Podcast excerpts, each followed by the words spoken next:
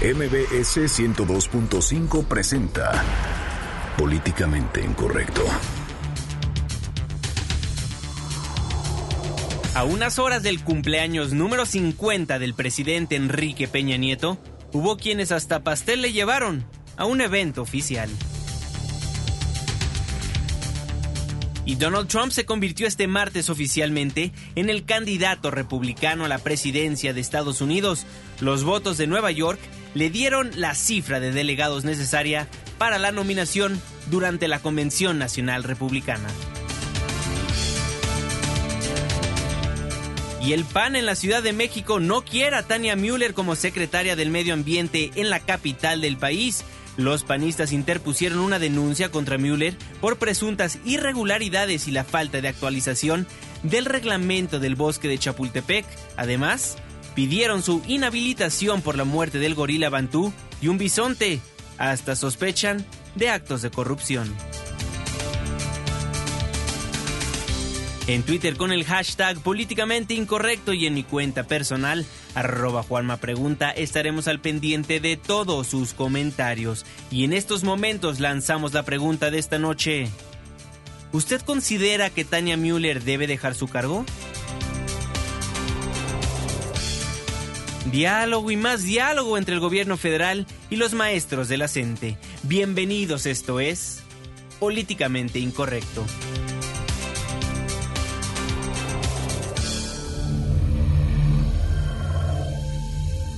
Estás a punto de entrar a una zona de polémica y controversia. Una zona de discusiones álgidas y análisis mordaz. Estás entrando al terreno de Políticamente Incorrecto. Entra bajo tu propio riesgo.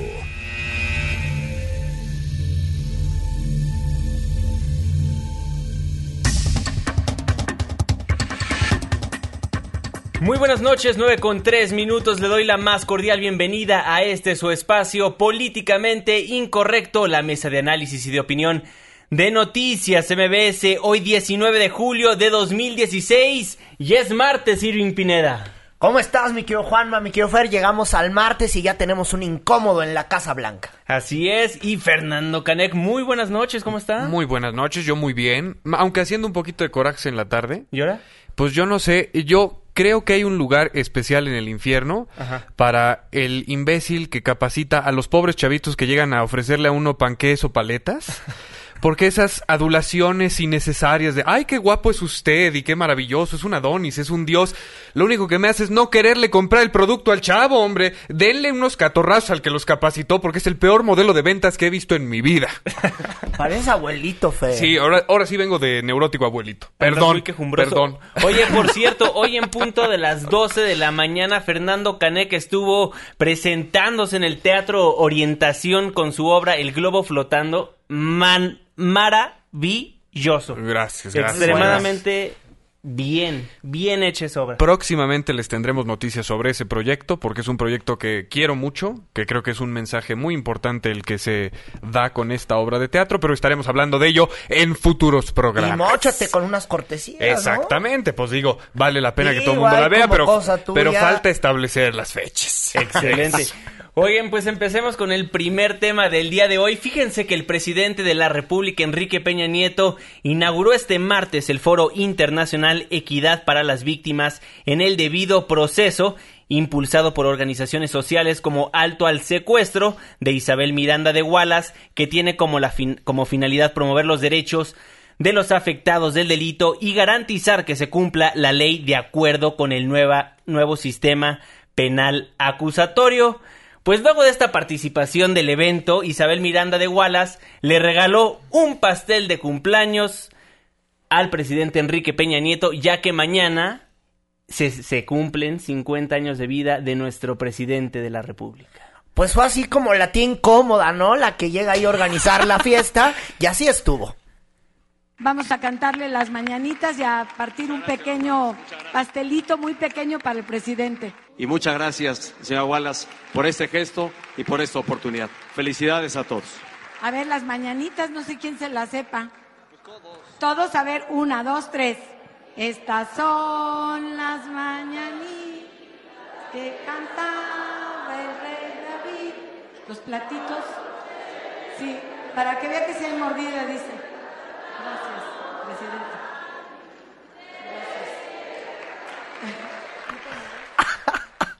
Como no, bueno, la tía de las como muchachas. La exactamente. De, a, a ver, Miguel Ángel, tráete el cuchillo que vamos a partir el pastel. No, no, a, Aurelio, no, Aurelio, todavía no le metas mano. No, todavía no estamos listos. A ver, ¿quién se sabe las mañanitas? O tú te las sabes, tú cantas bonito. A ver, tú. No, bueno. Ay, le faltó la gelatina. Pero además, eh, muy bonito el momento en el que dice, un pastelito, ¿no? Le, le vamos a traer un pastelito, un, un pastelititito, una cosa insignificante. Sí, le íbamos a traer un pingüino con una vela, pero, pero nos pareció demasiado. Entonces, le, le trajimos nada más un, una galletita, este, con, con... La vamos a prender, para ver, pa ver si agarra fuego. Oye, y ese pastel pequeño, pues era un pastel color rojo con blanco, así como el de su partido, así como el P R I. Y bueno, pues doña Isabel Miranda de Wallace ahí se, se adelantó a la fiesta número cincuenta del presidente Peña Nieto. Así es, bueno. Y ahora no se cayó nada del pastel. Oye. Oye, pero siendo políticamente incorrectos, decidimos compararlos con cómo le cantó Marilyn Monroe al presidente de los Estados Unidos. Y así cantó Marilyn Monroe.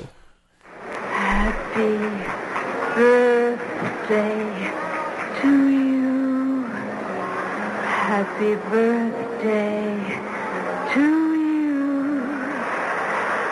Happy birthday to you. Happy birthday, mister President. Happy birthday to you. Hay que hacer la traducción simultánea para que la, la tengan presente, que es Happy Cumpleañation to you. Happy cumpleaños. Sigo para pa que sí lo reciban, ¿no? Oye, ya hubiera querido el presidente que así le cantaran. Ya hubiera querido que así le cantaran. A, a, aquí porque pues la memoria auditiva no nos falla, pero seguramente se ha de haber imaginado eso cuando... Oye, ¿de qué fue la piñata? ¿Y hubo gorritos y, y globos? Y... ¡Qué payaso! Bueno, ahí la nota del día de hoy. El presidente Enrique Peña Nieto inauguró este martes el Foro Internacional Equidad para las Víctimas en el debido proceso. Y la señora de Wallace se adelantó. Se adelantó, pero bueno. Ponen los nombres de esos eventos, son larguísimos. Bueno, nueve con ocho minutos, vamos a un corte comercial, pero no se vaya porque al regresar le vamos a contar acerca de todo lo que está pasando en Estados Unidos. Donald Trump, el innombrable, ya es oficialmente el candidato republicano a la presidencia de los Estados Unidos. Una pausa, regresamos. Frijoles colorado, frijol con gorgojo. Vamos a quitarle el gorgojo a los frijoles... Y regresamos a Políticamente Incorrecto. Porque tu opinión es importante. Llámanos al cinco uno seis seis uno cero dos cinco.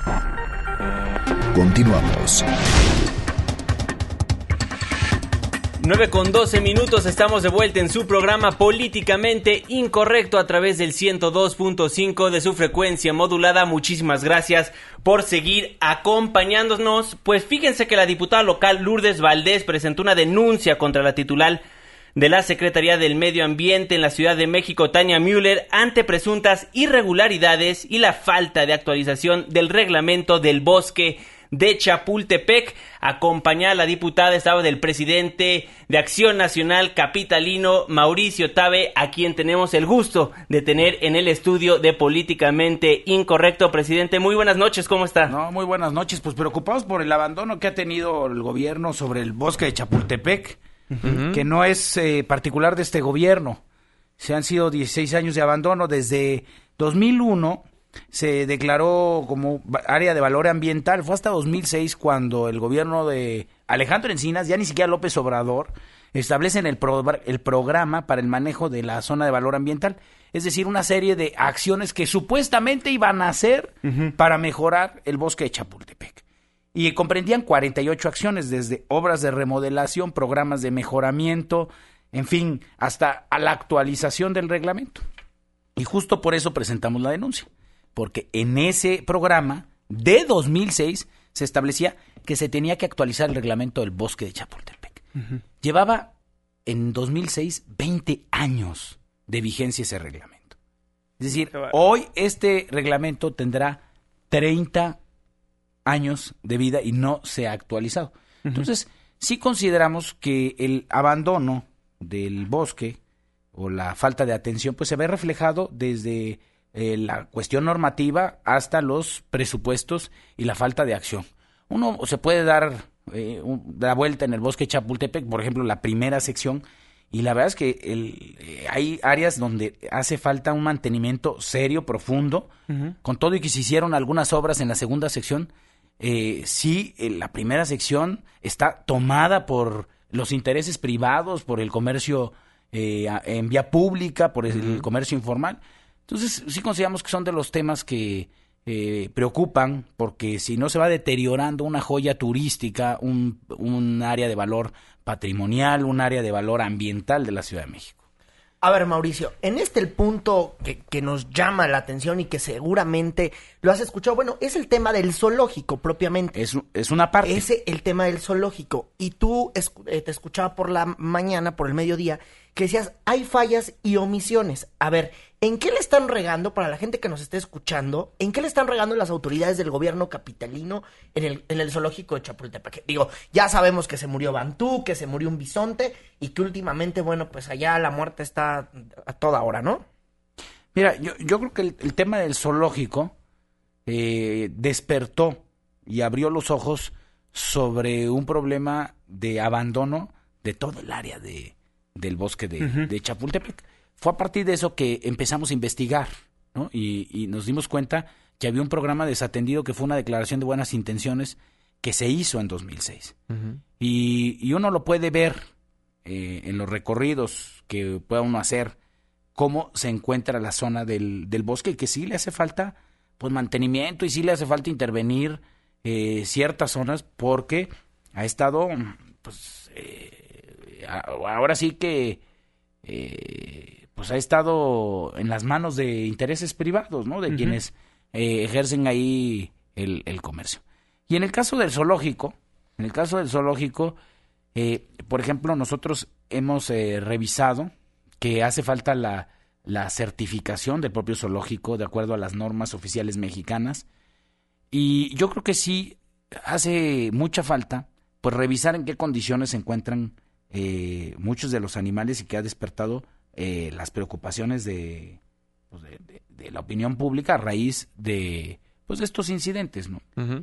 Yo, yo creo que el problema no es solamente el zoológico, sino la atención que le presta el gobierno a estas zonas de valor ambiental. Uh-huh.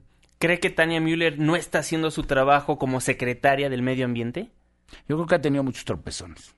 Pero demasiados, ¿no? Ya van varios. Fuertes.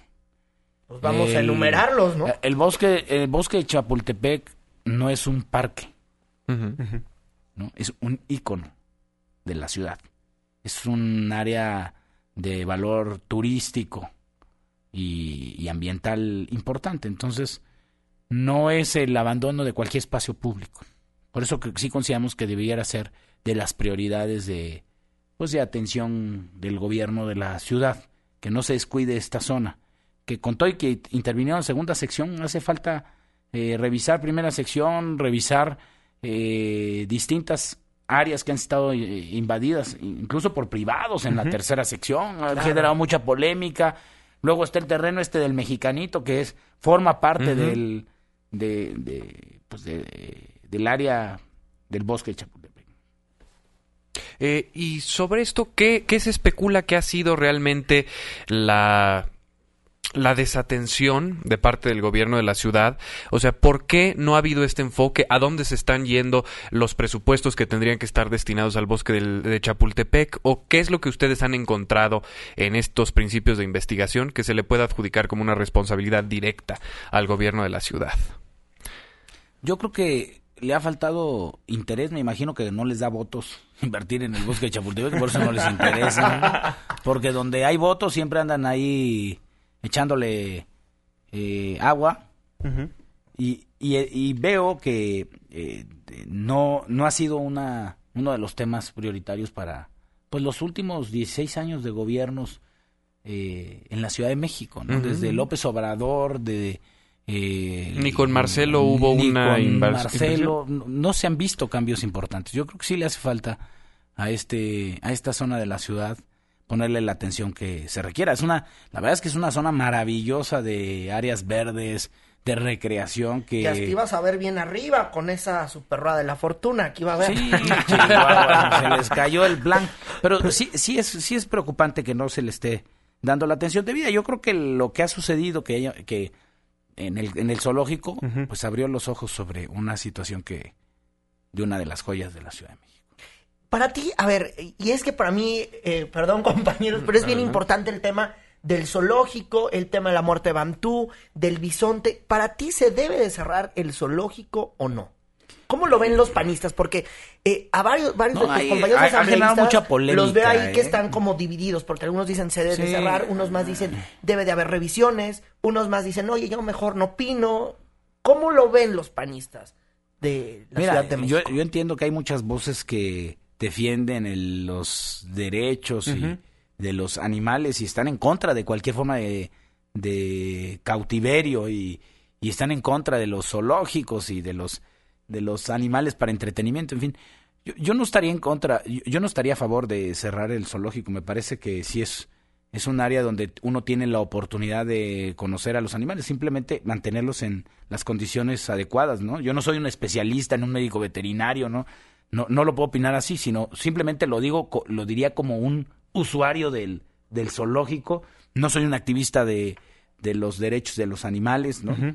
Eh, pero sí entiendo que debieran tener un trato, un trato digno, un, una atención, eh, que estén asegurados los medios de nutricionales y médicos eh, debidos, ¿no? Para que pues, se garantice que se puedan reproducir y que se puedan mantener ciertas especies. Yo creo que es una oportunidad de verdad la que brinda un zoológico de conocer muchas especies que sería imposible conocerlas de otra manera o incluso preservarlas, ¿no? Yo no sé si en la vida silvestre se podrían mantener muchas de las especies con, con vida, ¿no? Claro. Uh-huh, uh-huh. O sea, realmente habría que... Y, y yo lo digo así, pues yo de niño conocí muchos de los animales ahí, ¿no? En el zoológico de, uh-huh. de, de Chapultepec, ¿no? ¿Sospechas de que hay mal manejo en los seguros de los animales? ¿En los seguros? Ajá, porque hace rato tu, una de tus compañeras eh, diputadas sospechaba de que cuando se mueren los animales, ya ves que todos los animales están asegurados en el zoológico, de que había un mal manejo no de ese seguro, de esos recursos. ¿Ustedes pedirían no a la Procuraduría Capitalina indagar eso?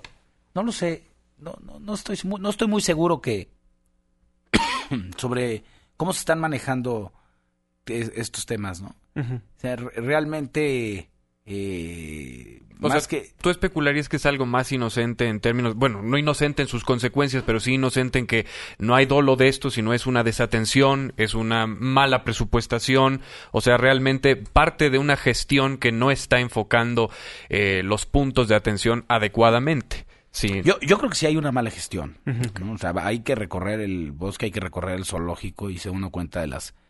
de las graves carencias, ¿no? Va uno a ver a los animalitos y anda uno ahí asomado tratando de cazar y, y no se ve nada. Eh, eh, luego muchas zonas las cierran, eh, dizque por mantenimiento, eh, y, y, y, y termina uno viendo muy pocos animales. No sé si fue esa la ocasión que tuve la suerte de que no estuvieran los animales. Digo, a partir de una experiencia uno no puede juzgar una realidad. Uh-huh. Claro. Pero yo creo que a muchos les ha pasado, ¿no? Que han ido al bosque y no encuentran a los animalitos, ¿no? Sí, sí, sí. Ahí andan cazándolos y, y vas por el bosque y de repente ya te cerraron una sección porque no, no puedes pasar y, y, y los animales... Y, y de repente están las, las jaulas o las vitrinas apagadas y, uh-huh. y, y ahí está uno tratando de encontrar las especies que supuestamente hay. Mauricio Tabe, presidente del P A N en la Ciudad de México. ¿Usted considera que debería renunciar la secretaria Tania Müller a su puesto? Yo creo que sí se tiene que, ella tiene que valorar, y sobre todo el jefe de gobierno, su permanencia. Yo no sé, ha cometido muchos tropiezos. Uh-huh. Y, y eso, pues a cualquier servidor público, pues le amerita una responsabilidad, una consecuencia. Yo creo que sí, yo creo que el jefe de gobierno ha, ha sido muy condescendiente con ella, y a él le ha costado. Mira, el primer tropiezo fue el doble no circula, ustedes lo vieron, claro, ¿no? O sea, uh-huh. eh, emitieron una norma inconstitucional. No lo dijimos nosotros solamente, uh-huh. lo dijo la Corte. La Corte le revocó la norma inconstitucional que emitieron, ¿no? Eso es, yo creo, un argumento suficiente como para decirle, este, de, pues, vas ahuecando el ala o, claro. o esta es la última, sí, sí, ¿no? Sí. Uh-huh. Y, y luego estas cosas que suceden, falta de actualización del reglamento. O sea, ha habido muy mal manejo de los temas ambientales, por lo menos en esta administración. malos temas. Y bueno, también... Pues sí. Bueno, también lo que pasó ahora para, para verificar, discúlpenme, para verificar, bueno, también una bronca, ¿no? Que si estaba calibrado, que si no estaba calibrado. Mira, bueno. y, y cometen errores. Yo, yo no sé cómo no... en la Comisión Ambiental Metropolitana, si están viendo la satiración, si están viendo los problemas con los verificantes, ¿por qué no eh, impulsaron que la verificación sea anual en vez de semestral? Uh-huh. ¿Por qué nos hacen a los ciudadanos estar yendo cada seis meses al verificentro a estar pagando? O sea, n- nada le pasa al medio ambiente si la verificación se hace anual. Y si se cuida eh, pues todos los procedimientos de actuación... Es más, tendría mucho más capacidad la autoridad de verificar que no se eh, corrompan con verificaciones anuales que semestrales. Y evitamos toda la saturación y el caos que se hace alrededor de los verificentros, ¿no? Lo vemos cada final de periodo, cómo se vuelve eh, un congestionamiento vial a partir de estos de estas no, normas absurdas. Yo creo que la verificación uh-huh. debe existir, sin duda, pero anual, no semestral. Pero bueno. En ese tema en particular, la responsabilidad es un poquito repartida a todos los integrantes de la comi- Comisión Ambiental, ¿no? Sí, de, claro. de la megalópolis. Eh, y en tanto a este debate, o sea, yo sé que a nivel jurídico quedó aplastado eh, el recurso del gobierno del Distrito Federal sobre la validez de esta prueba holística que ellos decían que tenía más valor que el tema de los eh, de la calibración de los contrapesos, pero ¿qué opinión te merece a ti eso? O sea, realmente... de ustedes lo que han valorado, ¿sí veías que había una comprensión holística, que sí sería una prueba que si estuviera eh, legalmente aceptada tendría validez, o realmente esa fue una excusa política para salirse por la tangente? Mira, yo creo que se hizo bien en aumentar los, los estándares, era necesario. Nosotros, de hecho, cuando nos opusimos al doble no circula con los amparos, era la exigencia que le hacemos al gobierno. Uh-huh. O sea, tienes que primero aumentar tus exigencias de mantenimiento sobre los vehículos. O sea, no puedes eh, mantener los mismos estándares. ¿Quieres circular diario? Órale, tienes que contaminar menos. Claro. Esa es la primera. Segunda, uh-huh. la, la modificación de la tecnología de verificación. Porque sí, pues, estábamos viendo el cinismo en la corrupción en los verificentros. Uh-huh. Creemos que de, cuando hicieron el endurecimiento del doble no circula, lo que debió haber pasado, lo hicimos públicamente, era que se suspendiera la verificación y que se aprovechara para hacer toda la modificación tecnológica en ese periodo. Y quizá pasó lo que pasó, pues porque lo hicieron al, con las prisas, ¿no? Al aventón. Bueno. Pues importante. Ahora, el P A N va a presentar una denuncia eh, ante no, la, la Procuraduría Capitalina. No, bueno, a la Contraloría. Nada es más, administrativa. Pero ustedes no piensan levantar algo ante la Procuraduría Capitalina o para, algo más. Para que investiguen al asesino de Bantú. No, no, no. Tampoco se trata de quién mató a Bantú. ¿Quién mató a Bantú? ¿Quién por, fue? Y, por, ¿Y por qué lo descuartizaron, no? Que dicen que porque acá le sacaron, como, ¿eh? Pues quedó hecho una carnicería. Pues, sí. Ahora, no, nosotros no. No, no. Es solamente en la Contraloría, que es una denuncia administrativa, porque uh-huh. los servidores públicos, cuando eh, no hacen bien su trabajo, eh, pues incurren en una responsabilidad administrativa. No es uh-huh. penal, no se van a la cárcel, sí los inhabilitan, sí los destituyen y tienen que pagar multas en el caso, en algunos casos. Claro. Ese es el tipo de sanción para el que estamos exigiendo a la funcionaria pública que no ha hecho su trabajo. Bueno, por lo pronto son las presuntas irregularidades y la falta de actualización del reglamento del Bosque de Chapultepec. Hay cuarenta y ocho acciones que vamos a estar revisando puntualmente cuál es el avance. Ah, okay. Y vamos uh-huh. a estar dando información y ya el gobierno tendrá que defenderse y decir, no, a ver, hemos hecho esto. Uh-huh. Yo lo que creo, no se trata de hacer leña del árbol caído. Claro. ¿No? Uh-huh. Lo que se trata es que se pongan a chambear en el Bosque de Chapultepec y no descuiden las áreas, porque luego se les hace muy fácil olvidarse los temas Eh, que le importan a la ciudad. Este es uno de los tantos temas importantes de la ciudad. Pues Mauricio Tabe, presidente de Acción Nacional en la Ciudad de México, muchísimas gracias por venir al estudio y platicar con nosotros unos minutos. No, hombre, al contrario, muchas gracias por la invitación y a sus órdenes y mucho éxito en el programa, que veo que le están yendo muy bien. Muchísimas gracias, gracias, presidente. Le preguntamos a usted en Twitter, ¿considera que Tania Müller debe dejar su cargo en la SEDEMA? setenta y dos por ciento nos responde que sí, el seis por ciento que no y el veintidós por ciento sí, sí pasa la verificación. nueve con veintinueve minutos, pausa, muy regresamos. Bien, ¿eh? Apenas estamos caldeando los ánimos. No se vaya, continuamos en Políticamente Incorrecto. Aunque haya doble hoy no circula, seguimos avanzando en Políticamente Incorrecto. Continuamos.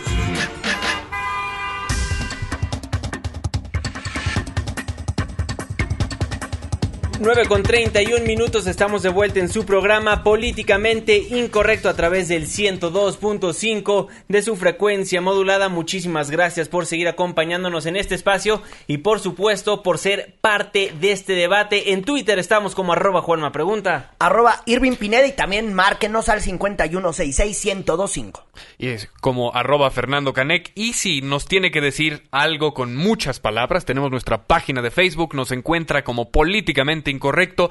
Ahí puede incluso ver contenido exclusivo que subimos a nuestra red en esa página, que son videos, fotos y algunas otras cosas que son eh, catorrazos y chistes. Ahí póngale el dedito de me gusta. Exactamente. nueve con treinta y dos minutos. Pues el día de ayer le, le dábamos cuenta de que inició formalmente la Convención Nacional Republicana en Cleveland, Ohio, donde se iba a elegir a, formalmente, vaya, a Donald Trump como su candidato a la presidencia de la República de Estados Unidos. Ahora, la nota el día de ayer, acabando Políticamente Incorrecto, fue el discurso de Melania Trump en la convención, ya que contenía pasajes que coinciden casi palabra a palabra con el discurso que ofreció la actual primera dama Michelle Obama durante la Convención Nacional Demócrata en el dos mil ocho.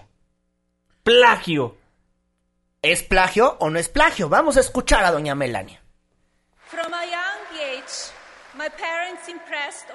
Desde muy joven, mis padres me inculcaron los valores del trabajo duro por lo que quieres en la vida, que tu trabajo es tu garantía y que cumples lo que dices y mantienes tus promesas, que debes tratar a la gente con respeto. Ese fue el discurso de Melania Trump que ofreció anoche. Ahora escuchemos el del dos mil ocho de la actual primera dama Michelle Obama.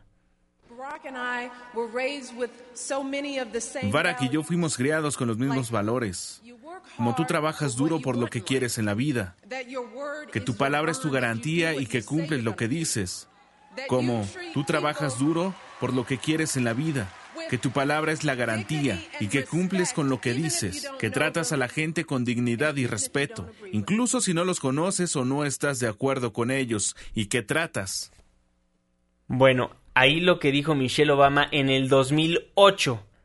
¿Es plagio o no es plagio, Fernando Canek? Pues yo creo que ya es un gran mérito que Melania hable inglés este, con cierta elocuencia, porque pues una esposa de correo, uno no es, no sabe si va a salir un robot, si va a salir una cosa de plástico o un ser con vida. En este caso, pues debemos darnos de santo que salió algo por lo menos elocuente, mano, porque eh, corremos el riesgo de que sí vaya a ser la primera dama del país más poderoso del mundo. Entonces, ¿quién sabe? Eh, ¿de qué es plagio? Es plagio. O sí, sea, ¿no? eh, se lo voló, cosa que defenderán a capa y espada los republicanos tromperos de hueso colorado, uh-huh. ¿no? De que no fue, de que es inocente, de que eso no significa nada, que un plagio no es lo mismo que unos correos electrónicos este, eh, filtrados. Así lo van a manejar. Va a ser un escándalo. Estas elecciones pintan para hacer un show maravilloso. O sea, creo que es la quinta temporada de The Apprentice lo que estamos viendo realmente, no las elecciones de Estados Unidos. Oigan, y sobre esto, bueno, los periodistas le fueron a preguntar a Elena Aguirre, que ella es la portavoz del Partido Republicano, y ella dice, pues, que no sabe qué hace el equipo del impresentable. Yo creo que es una pregunta para la palabra, para la campaña que hay que hacer, que, que te puedo decir, y no soy, no, no, no conozco, te, te quiero contestar pues honestamente, no conozco las profundidades del proceso de cómo hacen sus discursos, de cómo preparan a, al señor Trump o a la señora Trump. Bueno, ahí Elena Aguirre, quien es portavoz del Partido Republicano, que hablando de manera honesta con la prensa les dice, la neta no sé cuál es el proceso para hacer los discursos de Trump ni de la señora Trump, entonces a mí ni me embarren en ese asunto, ¿no? Básicamente. Desligando al partido, pero la verdad es que ha sido, bueno, nota en las redes sociales, decenas de memes eh, han surgido durante todo el día después de esto. Ella que dijo, el respeto al derecho ajeno es la paz, también, este... Oye, no, pero también Melanie, Melania, disculpen, plagió la canción de Rick Astley. ¿Se acuerdan de Rick Astley? La de, la de Never gonna give you up, never gonna let you go. En su discurso repitió constantemente Never gonna give you up, o sea, diciendo que Trump, eh, Trump, Donald Trump nunca se va a dar por vencido y nunca los va a dejar abajo. Oye, ¿y esta teoría de que Donald Trump llegó al Partido Republicano nada más para hacerlos ver el ridículo al que estaban llegando, uh-huh, y que nada más es un infiltrado de los demócratas para llevar el punto al, a reventar? Porque ya se los ricroleó la mujer de Trump. Eso es lo que pasa ahora en internet para los que no son internautas modernos. Uh-huh. Cuando uno quiere ver algún video este subido de tono, pecaminoso, de chisme o algo, y de repente le aparece Rick Astley cantando esta canción, pues quiere decir que le acaban de tomar uno en el, el pelo. A lo mejor esto es exactamente ese simbolismo, porque yo ya no sé. Esto ya parece un chiste, un chiste entre mal logrado y este como show de, de reality de Estados Unidos, mano, pero producido nacionalmente, con calidad nacional. Pues lo que no es un chiste es que Donald Trump fue elegido oficialmente como candidato republicano a la presidencia de Estados Unidos para las elecciones de noviembre, esto durante la con- Convención Nacional de su partido allá en Cleveland, Ohio. Y vámonos directamente hasta Ohio con Juan Pablo de Leo, quien estuvo presente mientras Donald Trump era elegido el candidato oficial republicano. Juan Pablo, Ohio, pues que ya se contente. Juan Pablo, muy buenas noches, ¿cómo estás? ¿Qué tal, Juan Manuel, Irving, Fernando? ¿Cómo están? Muy buenas noches, saludos también al auditorio. Así es, efectivamente, los republicanos se pusieron nerviosos porque vieron cómo está la situación respecto al tema de la unión. Por más que ellos quieran insistir que están unidos y que Donald Trump es el candidato eh, de todos los republicanos, no es así. Precisamente por eso vimos lo que ocurrió hoy. No sí. se tenía planeado que se emitiera la votación tan temprano, sobre todo en martes, entendiendo que Donald Trump va a aparecer hasta el jueves, uh-huh, y generalmente se guarda esa votación para el jueves, para el mismo día que el candidato va a asumir la nominación. En ese sentido, y en ese momento también le dan la votación para que todo se unifique. En este, en este momento lo que hicieron los republicanos fue adelantar la votación, entendiendo que no quieren eh, algún tipo de estrategia de este movimiento conocido como Never Trump, Nunca Trump, que uh-huh, yo diría que es el cuarenta a cuarenta y cinco por ciento del electorado total de los delegados republicanos que se encuentran en el piso, y a partir de ello decidieron adelantar esta elección, y así es, a las cinco cuarenta y cinco de la tarde, hora local aquí de la ciudad de eh, Cleveland, en Ohio, se nombró a Donald Trump como candidato oficial del Partido Republicano. Ni siquiera tuvieron que llegar a Wisconsin, a los últimos estados que van por orden alfabético votando. Uh-huh. A la hora que llegaron a Nueva York, le dieron la palabra a uno de los hijos de Donald Trump. Este estado había pasado con la votación, uh-huh, y él fue el que ya le dio los números totales para que Donald Trump pudiera ser nominado ya como candidato republicano. Únicamente lo que falta es que el jueves él acepte esa nominación con un discurso, y estará peleando la candidatura presidencial en el mes de noviembre contra Hillary Clinton. Muy interesante lo que está pasando con el Partido Republicano, que se encuentra secuestrado por esta audiencia que estamos viendo, por este tipo de oradores, porque hay que decirlo, la plana mayor del Partido Republicano, la cúpula, los líderes, no están en esta Convención Nacional Republicana. A Donald Trump le costó muchísimo trabajo poder convencer a Ben Carson, poder convencer a otras personalidades que ni siquiera pertenecen como tal al Partido Republicano para que hablaran en su favor, y eso es muy notorio.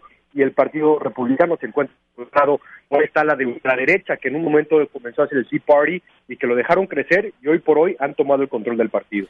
Oye, Juanpa, dos datos importantes lo, los que nos estás diciendo esta noche, ¿no? Número uno, que los líderes eh, desde el Partido Republicano nada más no se aparecieron en esta convención republicana, que equivale más o menos a un Consejo Nacional de un partido político. Y segundo, que el candidato, el impresentable, pues nada más no estuvo cuando lo nominaron. Esto habitualmente sucede, ¿verdad, Juanpa?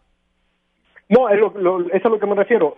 Generalmente dura cuatro días la convención, tanto nacional republicana como nacional demócrata. Uh-huh. Los primeros tres días es esto, son preparativos en cuanto a presentaciones, en cuanto a oratoria, en cuanto a también transmitir la plataforma ideológica de lo que va a ser el partido, y hasta el cuarto día, antes de que hable el candidato y tome la nominación, lo que hacen es votan los estados, votan los delegados, y entonces cuando gana, cuando le dan ya los números, es cuando él decide tomar la nominación y da el discurso. En esta ocasión lo estamos viendo diferente por la estrategia que tuvo que aplicar el Partido Republicano. Uh-huh. Para ellos es muy importante no perder la presidencia, más allá de que esté secuestrado, de que la ultraderecha esté siendo representada por Donald Trump. Ellos no quieren perder el poder y no quieren definitivamente cuatro años más de Barack Obama ni de Hillary Clinton. Y en ese sentido, ellos están peleando muchísimo para evitar que esto suceda y por eso tienen que unir al partido, más allá de que yo te puedo decir que la mayoría de los políticos no están convencidos de la candidatura de este hombre, pero tampoco no pueden dejar al Partido Republicano. Estábamos hablando con unos delegados, por ejemplo, de Alaska. Alaska fue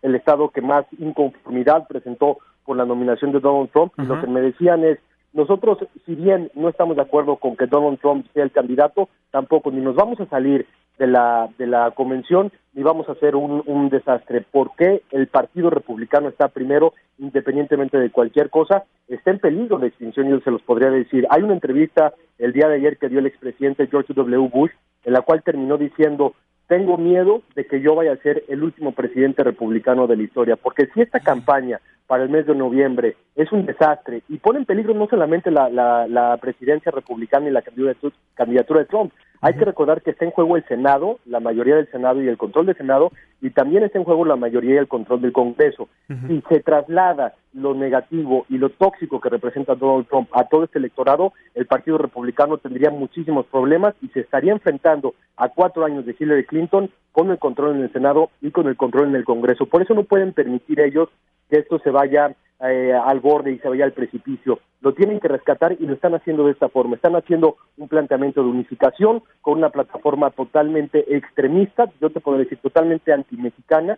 Es, es increíble escuchar los comentarios de los oradores que están en contra del comercio, que están en contra de la migración, que cuando plantean en estos discursos construir un muro en México, eh, entre la frontera de México y Estados Unidos, perdón, parece que le están anunciando que le están regalando coches a todos y cada uno de los que están en el auditorio. No hay momento que tengan mayor aplauso, mayor reconocimiento de la audiencia, que cuando se critica a México porque dice literalmente se roba los trabajos y eh, permite una migración abierta. Hay una hay una percepción totalmente equivocada porque claramente está basado esta campaña en una ignorancia que es muy clara. Uh-huh. Oye, Juanpa, nos preguntan en Twitter que si los mexicanos deben de estar preocupados con esta nominación. Definitivamente, hay que ver la plataforma del Partido Republicano. Estamos viendo una convención nacional. Dejemos a Donald Trump de, de, de lado, entre paréntesis, por un momento, y enfoquémonos únicamente en lo que implica la ideología y la plataforma que está presentando el Partido Republicano para los próximos cuatro años. Esto es, ellos van a competir con estas ideas a nivel presidencial y también a nivel legislativo. Y tiene que ver precisamente con eso, con que históricamente el Partido Republicano es un partido que ha apoyado el comercio, ha apoyado los tratados. Los republicanos con Ronald Reagan, con el neoliberalismo y estas políticas económicas que impusieron son diametralmente diferentes, ciento ochenta grados, a lo que ellos están presentando. En el documento que están presentando proponen la construcción de un muro, proponen eliminar el Tratado de Libre Comercio y proponen una política draconiana en el tema de la migración. Yo me quedaría con el tema del comercio, porque el tema del muro queda en un, en un asunto discursivo únicamente, y si ponen muro o no ponen muro, sabemos que la migración va a continuar y si no construyen una escalera más grande van a hacer túneles más profundos. Eso no es un tema, es un tema meramente simbólico y retórico. Lo que sí tiene que preocupar mucho a México, a las autoridades eh, eh, económicas de Hacienda y demás, tiene que ver con el Tratado de Libre Comercio. Uh-huh. Donald Trump tiene la capacidad, en caso de llegar a ser presidente, de echar para atrás muchísimos acuerdos y muchísimos puntos respecto a este tratado. Eso sí tendría que tener muy preocupado a, a, a las autoridades mexicanas, en el sentido de que podría cambiar totalmente la relación comercial entre México y Estados Unidos, porque son promesas que no se pueden echar para atrás. El tema del muro y el tema comercial hoy por hoy son los dos ejes fundamentales que están regiendo la campaña republicana, y en caso de llegar a la presidencia tendrían que cumplirlo, y eh, el proteccionismo y el nacionalismo se vería reflejado en las políticas impuestas por Donald Trump. Pues ahí la información, Juan Pablo de Leo, muchísimas gracias por estar en Políticamente Incorrecto. Ya para finalizar, se tocó el tema dentro de la Convención Nacional Republicana del supuesto plagio de Melania. Pues yo no te diría supuesto, yo diría plagio, ¿no? Es que bueno, hay gente que dice... El spin, el spin mediático obviamente que le están dando a los republicanos uh-huh. es eso, es que el discurso no es propio, que las palabras se pueden reinventar, que Michelle uh-huh. Obama también copió el discurso de alguien más, pero la, los medios de comunicación, C N N, M S N B C, todos los medios norteamericanos, lo único que hacen es hablar precisamente de este plagio y de esta situación. La campaña de Trump se ha pronunciado muy poco al respecto, han culpado a algunos de los eh, escritores, de... pero no ha ido más allá. Es parte de lo que yo digo, hay que recordar que algún día Donald Trump dijo, yo le puedo disparar a una persona a la mitad de la Quinta Avenida y mis votantes uh-huh. no se van a ir. Sí. Eso es lo que ocurre. puede ser un escándalo de plagio. Yo les pregunto, imagínense si Michelle Obama hubiera hecho este mismo plagio claro. hace ocho años. Estaría acabada, estaría terminada. Y en la campaña de Donald Trump no le pasa absolutamente nada, es inmune a ese tipo de críticas, aunque sí, la prensa está absolutamente sobre el tema veinticuatro horas al día y es de lo único que se ha hablado en la prensa. En la Convención Republicana, en el piso y dentro de donde estuvimos hoy con los delegados, de ninguna forma ni siquiera se comenta. Más bien, uh-huh. eh, lo califican como una actuación exitosa de Melania Muchas. Trump. Bueno, Juan Pablo de Leo, ¿tu cuenta de Twitter? Juanpa de Leo, ahí los espero y, y les agradezco muchísimo el despacho, les mando muchos saludos y nosotros seguimos al pendiente. Excelente, muy buenas noches Juan Pablo, muchísimas gracias. Gracias Juan Irving y Fernando, saludos, hasta luego. Bueno, ahí la información de Juan Pablo de Leo, que se encuentra literalmente en Cleveland, Ohio, en la Convención Nacional Republicana. Ahora sí, que a ras de piso el buen Juanpa de Leo. Y también fíjense que hasta esta, la Convención Republicana, han llegado líderes hispanos pues para pedirle... Eh, pues a este candidato que le baje dos rayas a su volumen. Por ejemplo, fue Mar González, quien espera un cambio de discurso ahora que ya se convirtió en candidato. Trabajando con la campaña para traer algo más favorable cuando se trata de la reforma migratoria, uh, porque sabemos que esa postura ahorita no es algo que la comunidad hispana eh, está favoreando y esperamos que algo más uh, compasivo. Bueno, y al respecto también la canciller mexicana Claudia Ruiz Massieu pues se pronunció al respecto y dijo que hay mucha desinformación por parte de los republicanos, así lo dijo. Vivimos en un tiempo en el que algunas voces llaman por la intolerancia y la discriminación. Son los mismos que rechazan la integración y la pluralidad. Los mismos que utilizan el miedo y la desinformación como una herramienta política para promover el aislamiento.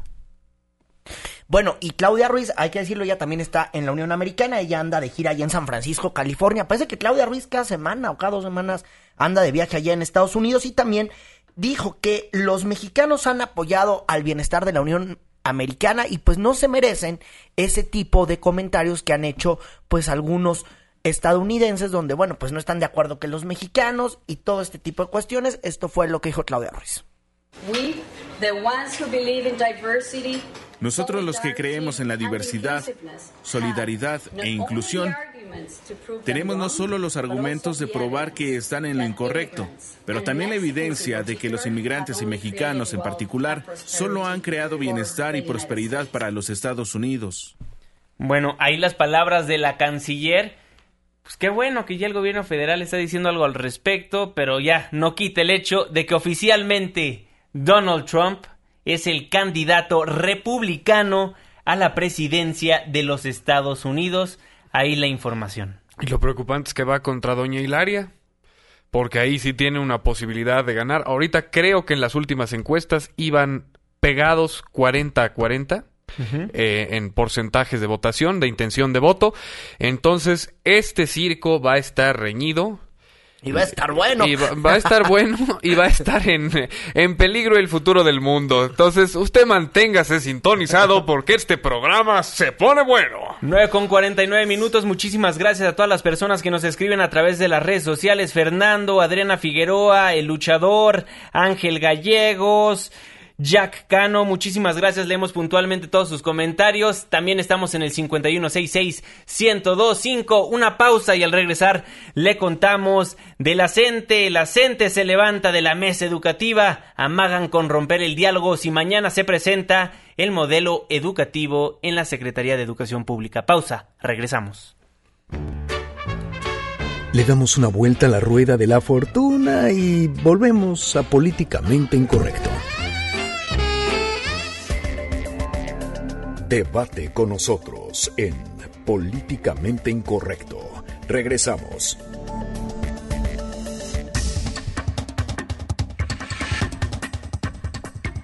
nueve con cincuenta y dos minutos, estamos de vuelta en su programa Políticamente Incorrecto a través del ciento dos punto cinco de su frecuencia modulada. Pues nuevamente diálogo entre Secretaría de Gobernación y la C N T E, pero en esta ocasión se levantó la, la C N T E de la mesa educativa. Hatsiri Magallanes nos tiene toda la información. Adelante, Hatsiri, muy buenas noches. Manuel, muy buenas noches a todos por allá. Pues después de casi seis horas de esta mesa educativa entre sus secretarios de Gobernación y también de la C E P, los integrantes de la Coordinadora Nacional de Trabajadores de la Educación se levantaron de la mesa y no solo eso, también amagaron con romper el diálogo si mañana el gobierno federal a través de Aurelio Nuño presenta el nuevo modelo educativo. Al término de este encuentro, Víctor Manuel Zavala, quien es líder de la sección de Michoacán, expuso que la coordinadora podría salirse de la mesa si es que justamente el día de mañana se impone la presentación de este nuevo modelo. Vamos a escuchar cómo lo dice. El día de hoy, cuando vemos que la mesa ya no puede avanzar, fuimos muy claros y el posicionamiento es que mañana no presenten el modelo que quieren ahora imponer, pasar a consulta cuando nadie lo conoce, cuando nadie sabe quién lo construyó, y ahora consulta es volver a imponer de manera anárquica una situación que no se ha construido. Nosotros estamos en el planteamiento de sí construir ese modelo educativo, esa transformación educativa con todos los sectores. En ese sentido, Enrique Enríquez, líder de la sección nueve de aquí de la Ciudad de México, señaló que van a valorar justamente mañana, dependiendo del anuncio que hagan las autoridades de la SEP, si continúan en las mesas de negociación que se tenían previstas para el próximo jueves veintiuno. Durante el encuentro, los maestros entregaron a las autoridades federales un documento con la ruta del proceso de construcción que ellos quieren que se agregue justamente a este nuevo modelo educativo. Por separado, el subsecretario de Educación Básica de la SEP, Javier Treviño, dijo en contraste que la instalación de la mesa pues fue todo un éxito, dijo, aunque dejaron en claro a los maestros que no habrá acuerdos fuera del marco constitucional. Vamos a escuchar al subsecretario que dice al respecto. Cualquier mejora en los procesos de implementación de la reforma educativa tienen que ser en el marco de pleno respeto a lo que ha establecido la Constitución y las leyes reglamentarias en la materia. Y bueno, pues básicamente esta mesa otra vez sin acuerdo, solamente se comprometen las autoridades federales a plantear la instalación de algunos foros eh, donde se hable sobre todo de la manera en que van a ser evaluados los maestros, la reforma educativa, eso sí dejaron en claro que no se va a tocar. Pues bueno, hay que esperar el día de mañana a ver que cómo van a reaccionar ya los integrantes de la C N T E cuando dicen que ya era un modelo educativo que ya estaba planchado, entonces ¿para qué los invitan a este tipo de mesas? La información, Juan Manuel. Eh, Hatsiri, te saluda Irving Pineda. Entonces, por lo pronto sí. Podemos decir que la nota es que el diálogo está frenado esta noche en esto que le llaman la mesa educativa.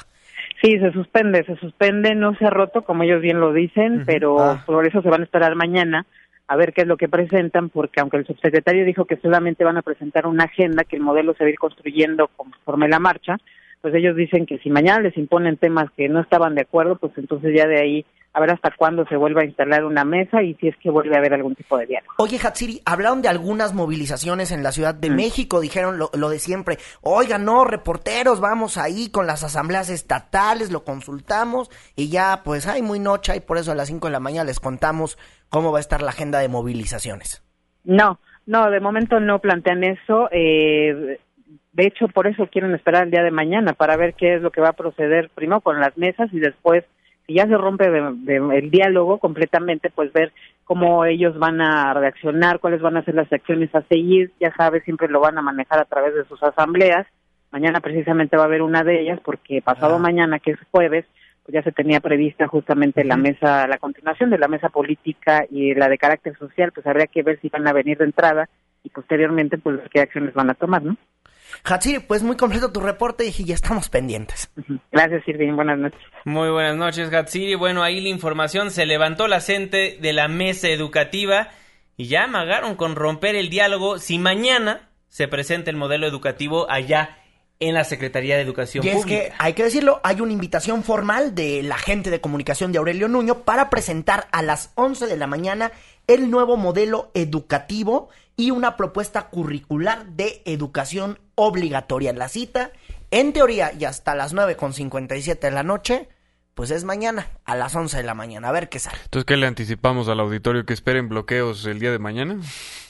Pues que estén atentos a los espacios informativos de Noticias M B S para reportarle en tiempo y forma lo que se definan en estas asambleas estatales y qué es lo que pudiera pasar más allá, a, aquí Juan Mafer, más allá de los bloqueos aquí en la capital de la República Mexicana, hay que estar muy atentos a los bloqueos en Michoacán, porque hay que decirlo, en Michoacán eh, se han dado hasta con la cubeta y uh-huh. allá en Michoacán uh-huh. hace rato se reportan algunos bloqueos y sobre todo prestar y poner los ojos en Oaxaca. Los dos estados que hay que tener la mira puesta va a ser Oaxaca y Michoacán mañana. Bueno, por lo pronto el subsecretario de la SEP, Javier Treviño, pues ya advirtió que no habrá acuerdos con la gente fuera del marco constitucional. O sea, les están dando a tole con el dedo para tratar de calmarlos tantito, ¿no? Pues yo ya no sé si se atole con el dedo que sea. Pues ya estaremos muy al pendiente, esté muy al pendiente los diferentes espacios informativos de Noticias M B S ciento dos punto cinco para estar al pendiente de lo que vaya a suceder con la Coordinadora Nacional de Trabajadores de la Educación. Nueve con cincuenta y ocho, Irving Pineda, muy buenas noches. Muy buenas noches a todos. Mañana las noticias continúan a las cinco de la mañana y a las seis de la mañana, y aquí nos escuchamos a las nueve.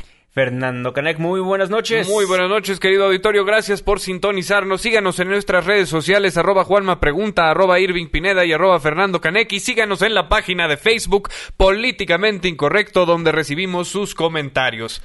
Muchísimas gracias por las llamadas y los mensajes que nos enviaron hoy. Queremos agradecerles eso. Los leemos puntualmente, aunque no todos podemos leerlos al aire eh, con la constancia que nos gustaría, porque nuestro tiempo no nos lo permite. Pero muchísimas gracias. Le mandamos un fuerte abrazo a Patricia Betancourt, que nos hizo el favor de marcarnos el día de hoy. nueve con cincuenta y nueve minutos. A nombre de todos los que formamos Políticamente Incorrecto, se despide de ustedes su servidor y amigo Juan Manuel Jiménez. Muy buenas noches.